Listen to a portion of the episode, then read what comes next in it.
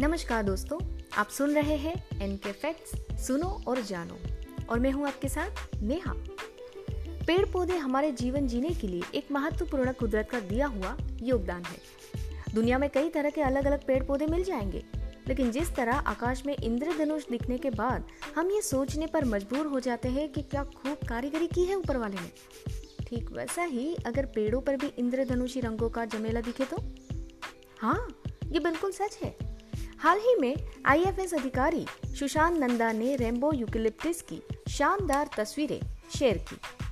वैसे ये पेड़ अपने इंद्रधनुषी रंगों के लिए जाना जाता है। यही वजह है कि इसकी गिनती दुनिया के सबसे रंगीन और खूबसूरत पेड़ों में की जाती है। ये एक खास तरह का पेड़ है जिसे विज्ञान की भाषा में यूकेलिप्टिस डेगलुप्टा कहा जाता है। वैसे इसे रेम्बो गम के नाम से भी जाना जाता है।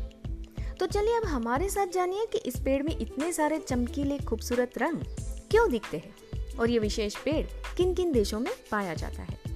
चलिए शुरू करते हैं। इंद्रधनुष प्रकृति के कई आकर्षणों में से एक है, और पेड़ यकीनन मानवता के लिए प्रकृति का सबसे अच्छा उपहार है। और जब ये दोनों मिल जाते हैं तो परिणाम वास्तव में जादुई होता है। भले ही दुनिया में खूबसूरत वनस्पतियों और जीवों की कोई कमी नहीं है लेकिन हमारे पृथ्वी पर एक ऐसा पेड़ है जो उतना ही अविश्वसनीय है, जितना कि नाम से पता चलता है। रेनबो यूकेलिप्टिस उत्तरी गोलार्ध के लिए स्वदेशी यूकेलिप्टिस का एकमात्र पेड़ है, और ये दुनिया का सबसे रंगीन पेड़ है। इसमें इंद्रधनुष प्रभाव इसलिए पैदा होता है क्योंकि इसकी छाल प्रत्येक मौसम में छिल जाती है। पेड़ का तना नीचे ताज़ा, चमकीले रंग की छाल को प्रकट करता है। रेम्बो यूकलिप्टिस का पेड़ मुख्य रूप से हवाई, फिलीपींस, इंडोनेशिया और पापुआ न्यू गिनी में पाया जाता है। ये पेड़ एक बहुत बड़ा चौड़ी पत्ती वाला सदाबहार पेड़ है और ये 6 फीट के ट्रंक व्यास तक पहुँचने और 200 फीट से ऊपर की ऊंचाई तक पहुँचने से पहले हर साल अपने आकार को दुगना करने में सक्षम होने के कारण बिजली की रफ्तार से तेज बढ़ता है। वर्ष के दौरान अलग अलग समय पर छाल के अलग अलग हिस्सों के कारण रेम्बो यूकलिप्टिस में रंग आते हैं। ये पेड़ दिखने में ऐसे लग सकते हैं जैसे इन्हें खूबसूरती से रंग दिया गया हो। लेकिन ये रंग सभी प्राकृतिक है।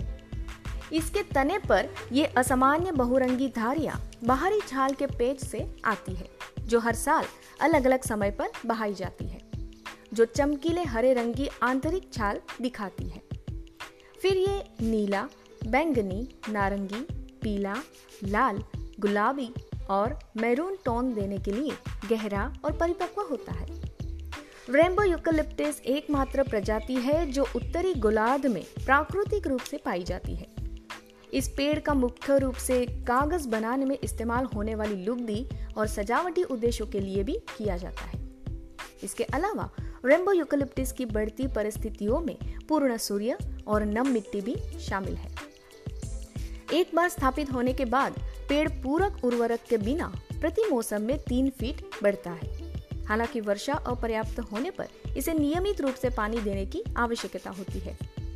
हालाँकि पेड़ का रंग अपनी मूल सीमा के बाहर उतना तीव्र नहीं है रेम्बो यूकलिप्टिस की छाल का रंग इसे सबसे आश्चर्यजनक रूप से रंगीन खूबसूरत पेड़ों में से एक बनाता है। ये एक विशाल पेड़ है जो अधिकांश घरेलू परिदृश्यों के पैमाने से बाहर है। इसके अलावा ये संपत्ति को नुकसान भी पहुँचा सकता है, क्योंकि इसकी उभरी हुई जड़ें फुटपाथों को तोड़ती है, नींव को नुकसान पहुंचाती है और छोटे ढांचे जैसे शेड को ऊपर उठाती है। ये पेड़ खुले क्षेत्रों, जैसे कि पार्क और खेतों के लिए बेहतर अनुकूल है।